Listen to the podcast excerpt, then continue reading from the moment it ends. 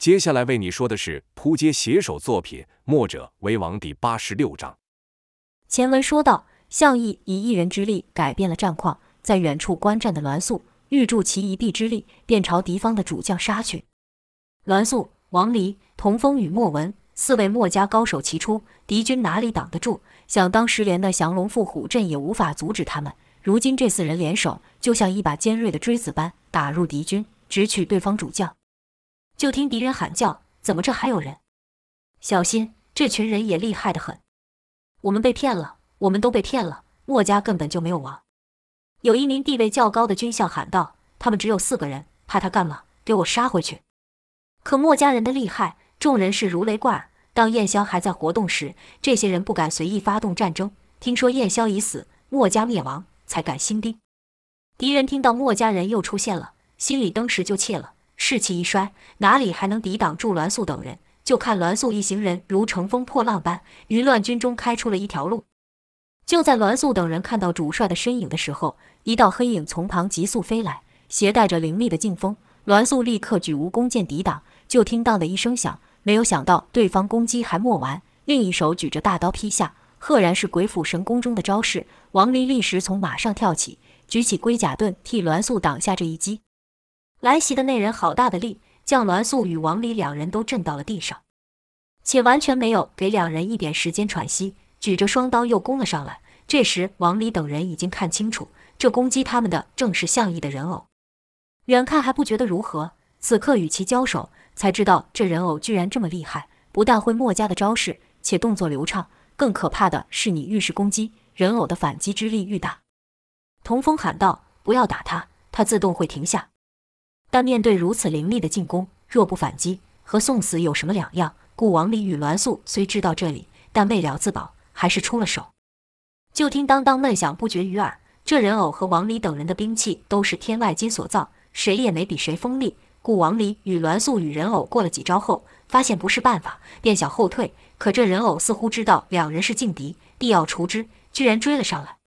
就看他的双刀一刀劈到了王离的龟甲盾上。发生一声巨响，跟着那人偶就被一股巨力给打飞出了好远。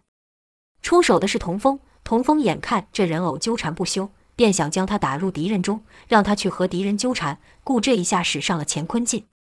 哪知人偶受力直飞后，就像一块大铁块一样，将路线上的敌人撞得纷纷倒地。待人偶倒地后，由于得到了乾坤劲的力量，居然以更猛烈的势道杀了回来。就看他双刀旋转。好似一股利刃旋风般，要将眼前的人给搅进去。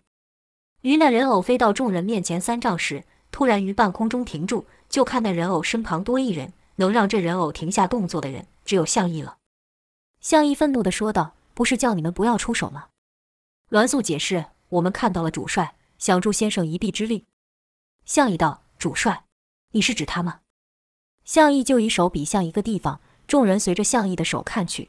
那拿大枪的人偶已经将主帅打倒，敌人正在败退中。项义哼了一声，说道：“难道你们认为我连这一个小将都收拾不了？”这时胡安也下来了。项义看到胡安，便说：“你怎么没有阻止他们做这件事？难道是不认我这个首领了？”胡安低着头，无话可说。栾素等人立刻下马认错：“不，不是，我们只是想帮忙。”项义道：“我要你们做什么，你们就做什么，谁让你们自作主张了？”语气甚是严厉，栾素道：“明白了。”项义将视线看向其他人，其他人也低头道：“明白了。”项义居然就这样在乱军之中斥责击人，有些敌人想趁隙攻击，都被人偶给打退了去。栾素心想，这位首领的做事方式和先生是大不相同。项义见击人都服了，口气才缓了过来，道：“我这人偶不会辨别敌我，才叫你们远离战场，免得与他打在一块，误伤了你们，明白了？”众人又道了声明白，是我们不遵守命令，请首领责罚。项义这才说道：“算了，不知者无罪，都抬起头来吧。”而后就朝那些打着墨家军旗号的人走去。王离等人也只得跟随在后，心里都在想：首领见到那些人会说什么？那群墨家军原本还在苦苦支撑，突然间就感到敌人的攻势减弱不少。没有一会，居然如潮水般的败去。正感到莫名其妙时，项义领着人于军中朝他们走来，好似这片沙场上只有他们几人一般。旁边的喊杀声、鸣金声、怒骂声都与他无干。待项义等人走到那墨家军的面前时，王离等人都认出来了那群人，惊呼道：“怎么会是你们？”原来那群人中为首的人正是高印，在他身旁的除了有当时跟随他的勇士外，还有不少新的面孔。高印乐道：“我就知道，你们看我说什么了，墨家人不会这么轻易死去的，那些都是谣言，果然一点都不假。”项义是一脸奇怪，没有想到他们彼此会认识，跟着高印就看向项义。因他看到王离，即便是和他们相认，都不敢超过项义半步，便问道：“先生呢？”童风道：“先生受了很重的伤。”高印骂道：“我就知道那几个伪君子不会这么轻易的退去，果然还有阴谋。先生现在如何？”项义接口说道：“无碍，死不了。”听项义开口，高印才问道：“你是什么人？之前没看过你。”项义简单说道：“我叫做项义。”王离于一旁补充道：“先生不在的这段期间。”这位便是我们的首领，墨家的首领。高印听到后，立刻拜倒，说道：“小人高印拜见项先生。”项义将高印扶起，笑道：“不急，不急，有什么话我们入城再慢慢说吧。”而后，项义与高印等人就一同进了鹅城。几人正要刚到城门前，就看城内的百姓冲了出来，夹道欢迎。有人喊道：“墨家军来了！墨家军终于来了！墨家军一到，我们就安全了。”也有人注意到项义等人，便对旁人说：“你看那人的气势和别人都不一样，难道他就是那传说中的那位墨家领袖吗？”另一人看了会，说道：“对对，就是他，他就是墨家的首领，也只有他才有这种气势。”又有人道：“传说墨家人个个武功高强，一出手就能于百步外就能打倒敌人。”还有人说：“那算什么？我听说墨家做的武器是出神入化，可厉害呢，不用人操纵，自己就会动。”而且是刀枪不入，力大无穷。这些老百姓其实根本没有看过墨家人，有些甚至连墨家也没听过，只听墨家军赶来救了他们，心里高兴，便将墨家的本领说得愈大愈好。百姓正议论时，不知是谁喊了一声“墨家军万岁”。这一句喊出后，其他人也跟着那喊“墨家军万岁，万岁”。喊声彻天。要是以前，燕萧必会试着让百姓不要如此做，但项义不一样，就看他停下脚步，接受百姓的欢呼，脸上没有骄傲得意之情，只是看着百姓的反应，似乎在思考什么。百姓正喊着的时候，听到一丝马鸣，人群散了开，迎面而来的是一名魁梧的将军。就听他对项义问道：“你们是墨家军？”项义道：“将军为何有此疑问？”那员将说：“天下人都说墨家的首领战死了。”墨家也都散去了。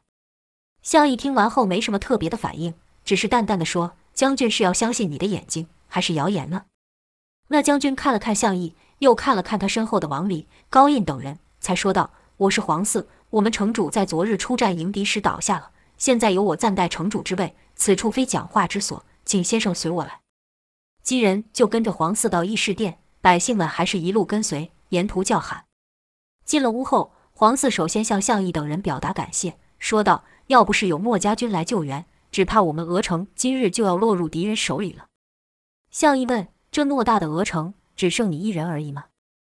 黄四苦笑道：“这是我们与敌军交战的第三日，我好些手下都倒下了。刚才在百姓面前，我不便说真话。我们城主出城迎敌是假的，带着一家老小和心腹官员逃跑才是真的。”童风骂道：“这城主怎么如此自私，放着自己的人民不顾？”自己逃跑，黄四道，这种事也不是稀奇了。虽说这天下一直都不算太平，但自从谣言传开后，就更加不太平了。王离道：“你指的谣言，便是说墨家已经灭亡的话吧？”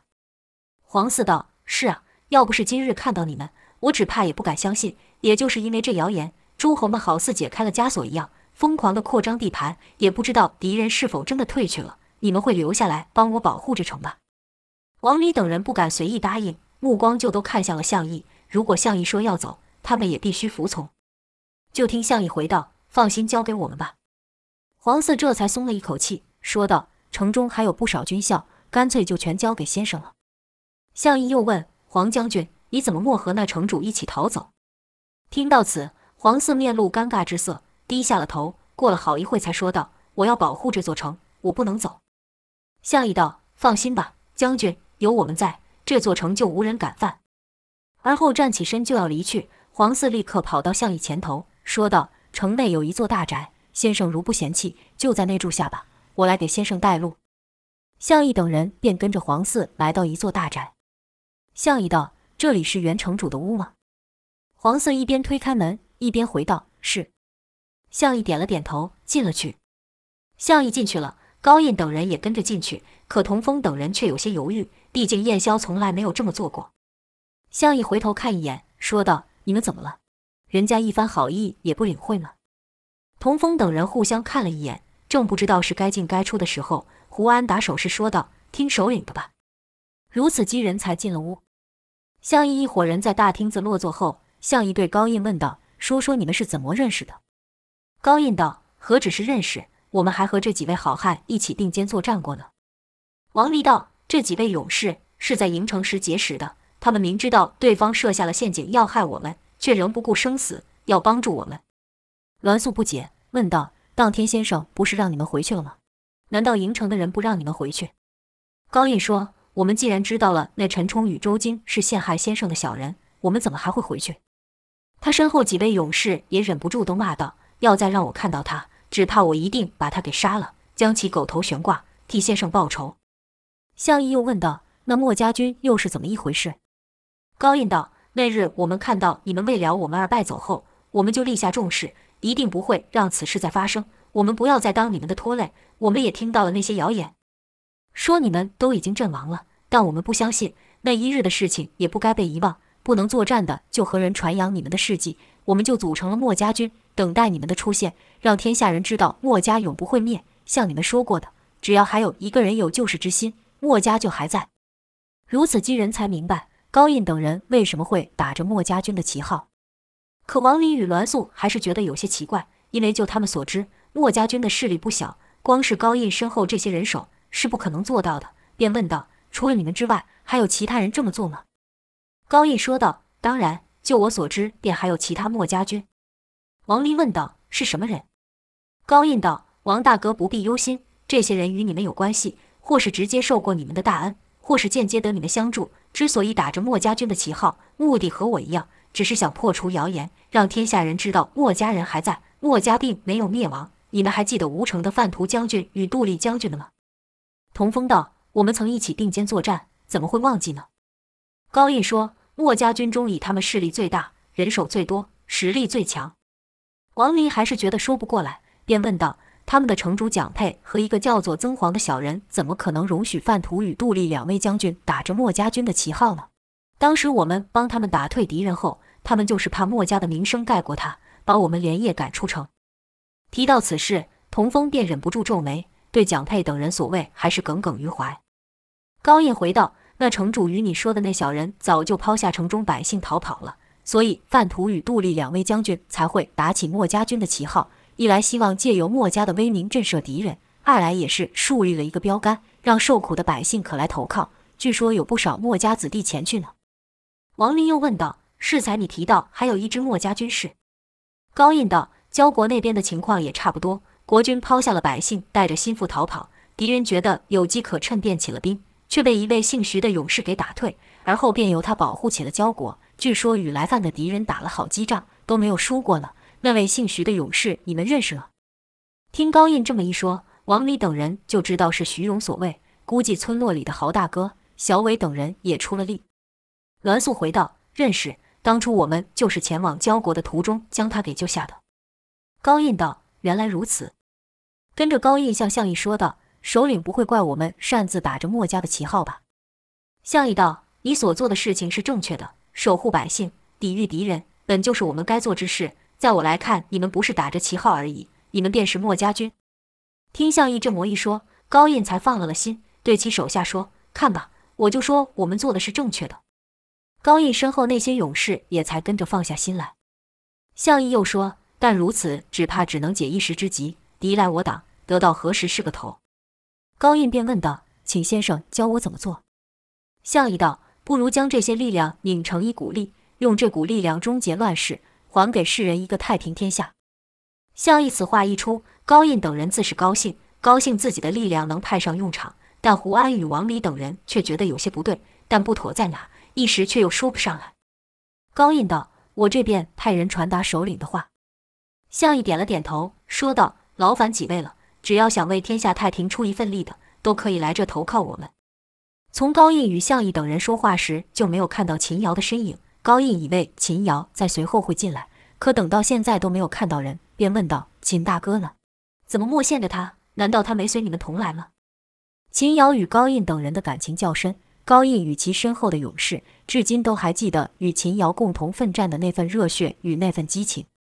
就见王离缓缓走到高印面前，说道：“秦大哥，他走了。”高印心里登时一凉。尽管他知道总有这么一天，但没有想到那日一别后，居然就是最后一面。高印眼眶登时红了起来，又问道：“是那一天发生的吗？我们分别那一天？”高印恨恨地骂道：“不要脸的家伙，口口声声说什么信义伪君子！秦大哥，这笔账我帮你记下了，我一定会替你报仇的。”跟着一挥手，带着他的弟兄头也不回地离开。待高印走后，项义对黄四问道：“将军以前是个偏将吧？”黄四奇道：“先生怎么知道？”心想：“这人好厉害，好像什么事都瞒不住他。”其实这也不难猜，城主带了心腹之人逃走，唯独漏了黄四，可见他的地位并不高。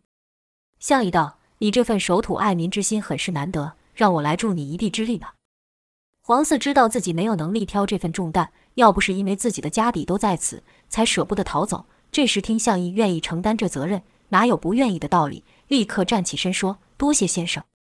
议完事后，众人也就各自散去了。中间虽还有一些敌人想对鹅城下手，但有项义等人镇守鹅城，来犯的人自是讨不了好，全被打得落花流水，兵败而退。可世事如棋，乾坤莫测。纵使英雄如燕萧，本领大如项义，也有无法预料的事。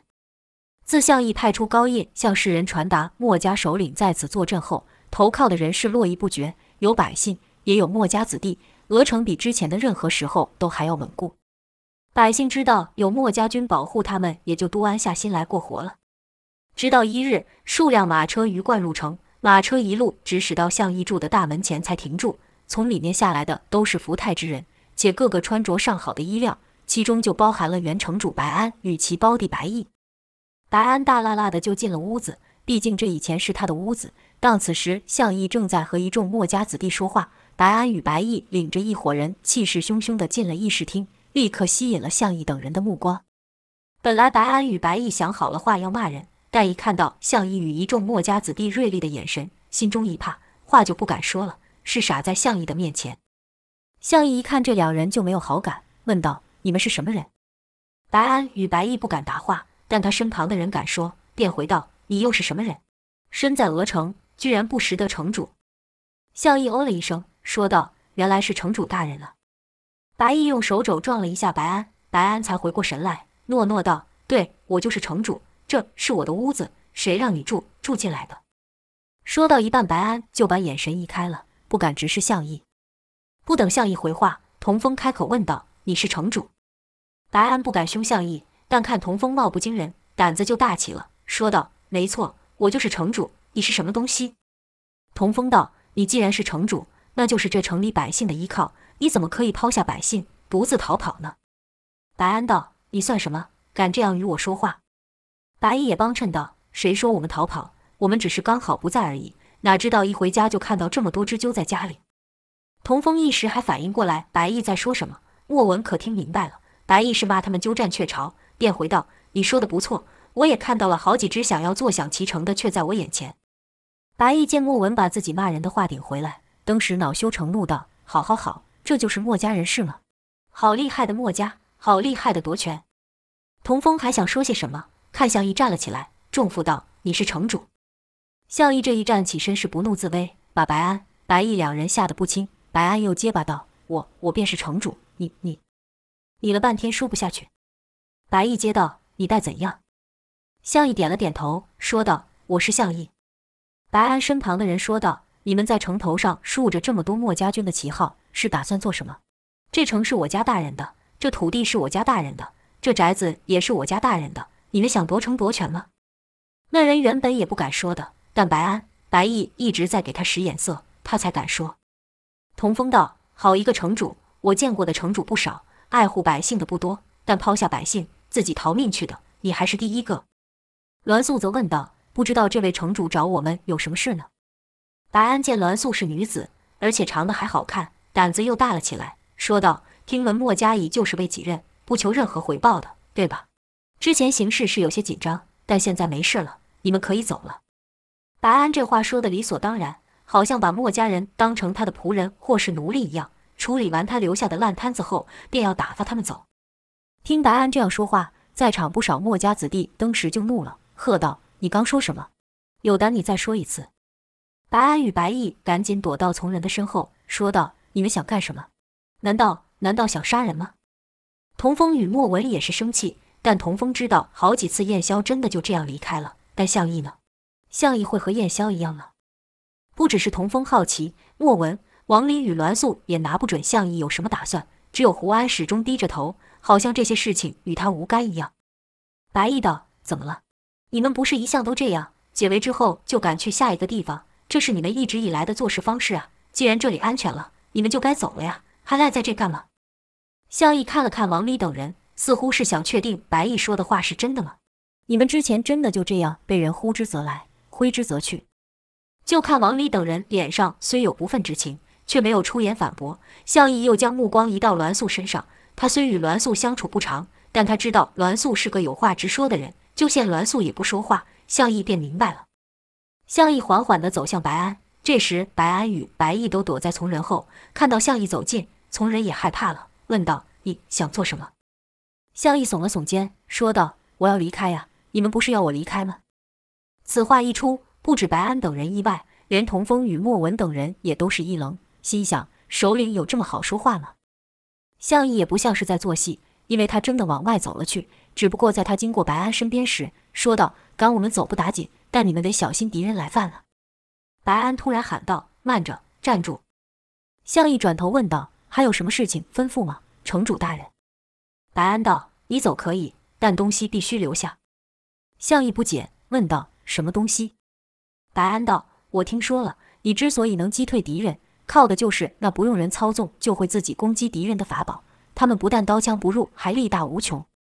向义哦了一声，说道：“不错呀，你人虽然逃跑了，但消息还挺灵通的。”白安说道：“你是墨家的首领对吧？”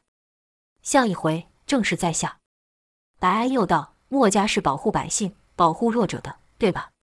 向义说道：“为了终结乱世，实现太平之日，没错。”白安道：“你把那宝物留下后。”你们便可继续去救你们的天下，有那宝物，我们就可以击退敌人了，不需要你们。向义道：“可那是我的东西。”白毅道：“兼爱，兼爱懂不懂？你们不是说兼爱了？那还分什么彼此？你的东西就是我的，我的就是百姓的，难道不是吗？你把东西给我，我就能把这城守好，百姓们也就平安了。”看白安与白毅如此无耻，童风也听不下去了，骂道：“你们简直就是无赖！”向义则是一个字一个字的缓慢说道：“你想要我的宝物？”白安与白毅听向义语气有变，就不敢回话了。向义又重复了一次，这次说的更慢更清楚了。白安、白毅不说话，但他们的手却一直在捏从人，从人只好硬着头皮道：“怎么？城主跟你讨些东西，你还不愿意给吗？”向义突然放声大笑，笑得所有人都搞不清楚他在想什么。待向义缓下来后，才说道：“我不给你又如何？”白安突然探出头来说道：“你敢？我是城主，这城里面我说了算。我要你的东西，你就得给我。”向义哦了一声后说道：“啊，是了是了，你是城主，这城里面你说了算。那你要拿我如何？”白安居然毫不思索地脱口而出，说道：“你不给，我就把你关起来。”这句话白安平常说惯了，不自觉地就说了出来。待看到一众墨家子弟都瞪着他的时候，白安就后悔了。童风听到此事，再也忍不住。站起身骂道：“不要脸的家伙，好不要脸的家伙！看我！”他正要跨步上前的时候，莫文将他拉住，因他看到栾素已经有动作了。就看栾素来到白安面前，说道：“可能是我没有先好好的和你们介绍，城主与各位大人，请容我和你们重新介绍一下这位的身份。这位是我们墨家的首领。于敌人来犯此城时，于墨家军被围攻时，你们猜是谁帮他们解围的？你们猜是谁于乱军中打倒了敌方主将？”这还需要猜吗？众人都知道栾素说的人是向义，故众人不解他说这话的用意，都投以奇怪的眼神。就见栾素继续说道：“是了，你们也猜到了，是我们的首领完成这些事。但你们不知道的是，这些事情我们可没有出上力，仅仅是靠首领一人就做到了。也就是说，我们的首领比千军万马还要厉害。敌人别说看到他的人了，单是听到他的名字就吓得败退。而你们区区几人便想将他关起来，你们关得住吗？栾素说这些话像是威胁，更多的是让白安搞清楚眼前的状况，让他们明白他们面对的是怎样的一个人。但白安与白毅实在是太想得到项羽的人偶了，因为有了那人偶，别说是自保了，甚至可以发起进攻，扩张自己的势力。栾素这番话对头脑清楚的人是有用的，但对白安这种浑人，无疑是对牛弹琴。白安等人听完后，只是把功劳都归到项羽的人偶上，更加想要那人偶了。就听白安说道：“我要你的人偶，我就是要你的人偶，把人偶留下，你们都走。”栾素摇了摇头说道：“看来我说的还不够清楚。”一边说一边手握剑柄。眼看栾素要发作，两道身影来到了他的身旁，是王离与胡安。王离说道。不要冲动，胡安则是按住了他的手，摇了摇头。他们料解栾素，知道再说下去，只怕栾素要动手，那可真就坐实了杀人夺城的事。燕霄辛苦一辈子的心血，墨家的侠义之名和之前所忍下的委屈，都将付之流水。项羽一看胡安与王离的动作，便知道意思了。现在一切都取决于他，他是墨家的首领，他若真要这么做，墨家子弟必须听令。即便项羽真要杀人夺城，他们也会做。就看项羽一动不动，面上虽然没有表情，但无数念头在其脑海中闪过。一下子有想将白安等人给拍死的念头，一下子又想到燕霄，想燕霄怎么能够忍受这种无赖的要求？不明白让此等小人得志，对实现太平盛世有什么好处？燕霄经历的这种委屈，在之前和项羽见面时自然是绝口不提，所以项羽还是第一次经历。项羽不动，便没有人敢动。过了良久，项羽突然浅浅一笑。放下了包裹，拿出了一具人偶，笑道：“你要的宝物在这，但我不打算给你，你奈我何？”白安等人看到人偶，不光是眼睛亮了，连口水都快要流下来了。白毅喃喃道：“有了这个，我们哪里还需要你们？”童峰等人则是一个个面露不平之色。就听白安旁的一名武官说道：“不对，我听军校说是两句，还有一句呢。”见白安等人得寸进尺，好些墨家子弟都怒道：“首领，跟他们这种人说什么？”什么都不要给他们，项羽却对他们摆了摆手，让他们沉着点。跟着就对那武官道：“两句吗？这我可不知道。”那武官道：“你们要走可以，但两具宝贝都要留下。”面对对方一再的索求，连莫文也忍不住了，手已经放到了项羽帮他制作完整的针剑上。就听项羽说道：“不然就要把我关入大牢是吧？”那武官道：“你倒是知道后果。”项羽故作忧心说道。那这些跟随我的人怎么办？还有外面来投靠的许多墨家子弟该怎么办？他们有些人打仗打得多了，那性子可冲得很呐。凭你们几个镇得住他们吗？那武官心想：我们要得了这两个宝贝，还会怕他们吗？便道：废话少说，赶紧把另一个宝物交出来。向义仰天叹了一口长气后说道：我一个人入了大牢，这么多弟子在外面，只怕也不妥。你要知道，他们个个身怀绝艺，所以我建议你把我们全都关起来。项义此话一出，别说白安等人想不到了，连墨家子弟也愣住了，都想首领这是什么意思？可瞧项羽的表情，又不像是在说反话。白安立刻说道：“对对对，放着这些人，我们哪能安心啊？应该通通关起来，直到你把另一具宝物交出来为止。”向义点了点头，说道：“这东西可是我费心打造的心血成果，我还真不愿意将它交出去。”那武官道：“那就别怪我们了。”向义仔细地瞧着这几人的脸，而后说道：“我不愿意给你们。”那武官喝道：“敬酒不吃吃罚酒，给我拿下！”那武官虽然这样说，但军校们心里都明白谁是好人，谁是坏人，是谁在危难中救了他们，又是谁来捡这现成的果实。故那武官喊了半天，居然没有人上前动作。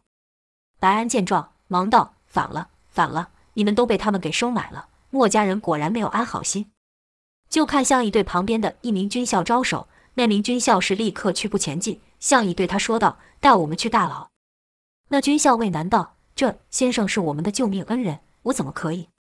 项羽说：“这是我自己的意思，走吧。”那军校才领了项羽等人出了屋，屋外早就聚集了好些百姓。起初百姓真以为白安与这些文武大官像黄四说的那般，是为了保护他们而出城迎敌去。可现在没有人不知道白安等人是逃跑的，故百姓对他们都没有好感。毕竟谁会对一个在危难关头抛下他们、独自逃跑的人有好感？听到项义与墨家子弟要入牢的时候，百姓们都不让了，喊道：“你们干什么？你们怎么可以这样？你们还是人吗？”好些百姓还动上了手，白安等人居然亮出兵刃，喝道：“干什么？干什么？退下！都给我退下！”但其实他也不敢动手，因为他知道众怒难犯。这时，只要项义说一句话，就可以暂时让百姓们冷静下来。但项义是一句话也不说，任由着百姓吵闹，让这军校领他们入地牢。项义走进地牢，突然笑道：“怎么又回到地下了？不过你们看这地方建的不行啊，这里跟这里。”项义居然评论起了建筑工法来，童风等人莫想到项义到这时候还有心情看这些，都是一头雾水。待墨家子弟全部进到地牢时，项义突然叫住了那关他的武将。那武将当时吓了一跳，心想：怎么？难道他想对我出手？一想到项义要对他出手，冷汗就流下来了。哪知项义只是对他说：“别忘了城墙上那些旗号也要撤下，不然我怕外头赶来的弟子找不到我们，会对你们不利，明白了？”那武将点了点头，看向义没有其他动作，才放下心，把门关上，后事飞奔而出。待白安等人离去后，童风忍不住问道：“先生，我们这就出去吧？”项义道：“出去？为什么要出去？”童风道：“这群人根本不讲理，我们犯了什么错了？为何要受如此对待？”项义若有深意地看着童风，又看了其他人一眼，说道：“怎么？你们不是一直都遭受这样的对待吗？从前能忍，今天怎么就不能忍了呢？”项义此话说的众人哑口无言，而且项义说完后便转过身背对他们，摆明不想再多说什么。童风没主意了，朝莫文看去，莫文则是低下了头，不知道在想什么。一群人都闷在地牢，没有人说话。童风这口气是愈憋愈忍不住，便对莫文说道：“你说，先生这是什么意思？”莫文回道：“我也不知道首领在想什么，可是首领说的也没有错，但也不是全部人都这样。你还记得有一个城主就特别仰慕先生吗？”童风想了一会，说道：“记得，当然记得，就是和我师兄相遇的那座城。”莫文道：“但那毕竟是少数，大多数的时候，你知道的。”童风点了点头，他自然知道，他的首战吴城防守战，那吴城的城主蒋佩和那小人曾黄就是这个样子，他怎么会忘记呢？在那之后，也有很多城主都是像他们这般，但入狱却是头一遭。可童风还是不解，说道。难道我们就这样不明不白地被关在这吗？我们千辛万苦将他找来，就为了这样吗？莫文道：“如果首领想要出去，那谁都拦不住。但首领……”顺着莫文的目光看去，项义居然侧着身在休息。童风说道：“你说他会不会是在地底待久了，怀念起来了？”莫文道：“胡说什么呢？”童风又道：“那你说首领到底在想什么？”莫文看向义一点也不紧张，胸有成竹的样子。便说：“我还不是很了解他，但我知道他和先生一样，都是有大志向的，绝对不会在这待太久。他心里肯定有计划。”童风说道：“那他怎么不和我们说呢？”莫文道：“或许是时机还不成熟吧，我们就等首领指示便是。”那边项义与一干墨家弟子被关了起来，这边白安与白毅也甚是烦躁，因为项义留下的那个人偶根本就不会动。他们把全城的工匠都找了来，想找出机关，甚至是把这人偶给拆掉。但根本没有人能办到。白安气道：“真的是这人偶吗？他会不会拿个假的给我们？这东西根本不会动，我要这玩意干什么？”一边说一边还拿武器往这人偶身上砸。但这人偶乃用天外金所做，别说白安长了一身赘肉，却没有半点力气。便是项义与胡安使出全力，也无法伤这人偶分毫。他们已经不知道叫了几个当日有上战场的人来认这人偶是不是假的，可人人都说这人偶是真的。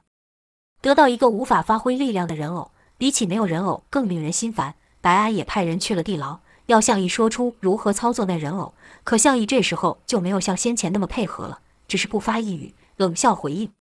三日后，几辆马车缓缓行入城内。这时守城的卫士早就没有防备心了。不只是守卫，可以说此城中上上下下都没一个人有防备心。大家都想，有墨家人在此，谁还敢来犯？但白安等人不知道的是，当项义出屋时，刚好碰到一名要进屋的墨家子弟。项义当时对他附耳说道：“晋升，别承认你是墨家人，确保城墙上墨家军的旗帜都撤下，并对外说墨家军已从此城撤退了。你做得到吗？”那人领了命令后便离开了。这时就看一对看似父女的二人下了马，拖着马缰缓步而行。他们本以为守城的卫士会来盘查他们，但却没有让他们顺利进了城。而后这几辆马车分向四面八方驶去，在无人注意处，数十人从马车内出来。这些人身上皮肤都有数条伤痕，像是被人用指甲狠狠抓过，又像是被火烧过般。皮肤里还塞了不知是什么东西，表面被撑得鼓起。那赶车的人也下了马，脱下了掩人耳目的装饰，露出一对浓眉、一头短发与一落胡须。这人赫然是与神秘少女抢走蓝眼泪的那名大汉。就听那大汉对几人说道：“准备好夺回你们失去的家园了吗？”那几人个个眼丝泛红，恨恨说道：“连在梦里我都盼着这一日到来。这里的每一个人都有罪，他们把我们赶走。”杀害我们的亲人，然后自己在这里过得太平，在我们的土地上，我不能原谅他们。那大汉道：“那就不要原谅，让他们也尝尝你们受到的苦，让他们也尝尝失去家园、失去亲人的滋味。”